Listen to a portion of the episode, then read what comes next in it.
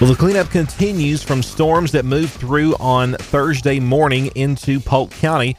Straight line winds up to 50 miles per hour and some gusting to high as 60 miles per hour moved through the area, causing damage through downtown Cedartown and also areas to the outskirts as well, including Collar Valley Road and Jugged Mill Road and Johnson's Lake Road. Several other communities and neighborhoods across the county also received some damage from those storms.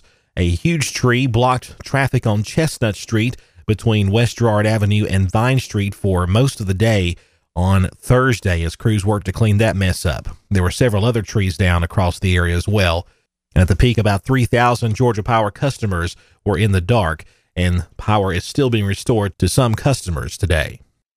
The Georgia Department of Public Health has released the latest COVID-19 numbers. Polk County holding steady at 36 confirmed cases, no deaths in Polk County.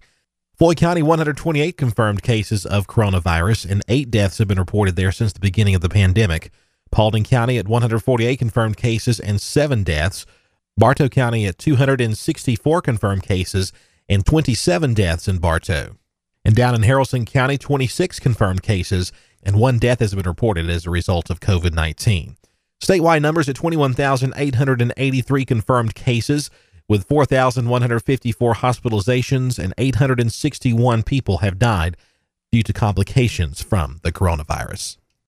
Georgia Labor Commissioner Mark Butler said Thursday that Polk County's unemployment rate spiked in March. Due to the effects of COVID-19, all regions and counties throughout the state saw a dramatic incline in initial claims along with the unemployment rates. In Polk County, the unemployment rate increased in March to 4.7%, an increase of 1 percentage point. A year ago, the rate was at 3.8%. The number of unemployed claims dramatically increased by 882% in March due to COVID-19 related temporary layoffs. When compared to last March, claims were up by about 1,008%. The labor force decreased in March by 16. The March total was 18,603, and that number is up by 249 from the total from March of 2018. Polk County ended March with 17,727 employed residents. The number decreased by 201 in March and was up 79 as compared to last year. Employed Georgia, the Georgia Department of Public Labor's online jobs listing service at EmployedGeorgia.com, showed 96 active job postings in Polk County for March. Well, top state lawmakers in Georgia are eyeing a June 11th possible return date for the Georgia General Assembly to wrap up the 2020 legislative session, which was put on hold as concerns grew in March over coronavirus. The June 11th date is being discussed as a possibility among several officials involved in talks of when to convene the session, according to several people with direct knowledge of those talks. Resuming the session on May 15th is also being discussed as an option. The legislative session had been suspended since March 13th, leaving hundreds of bills and critical budget negotiations in limbo. Georgia is also under a statewide shelter-in-place order issued by Governor Brian Kemp through the end of April.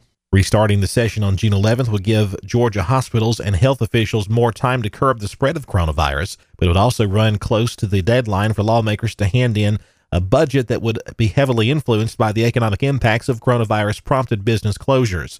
Georgia House Speaker David Ralston of Blue Ridge and Lieutenant Governor Jeff Duncan, the state Senate's presiding officer, have not said when they will reconvene the 2020 session, which they are empowered to do.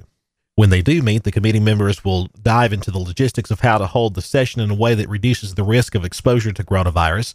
Some officials have already reached out to the National Conference of State Legislatures for insight on what other state legislators are doing to hold their sessions safely and transparently.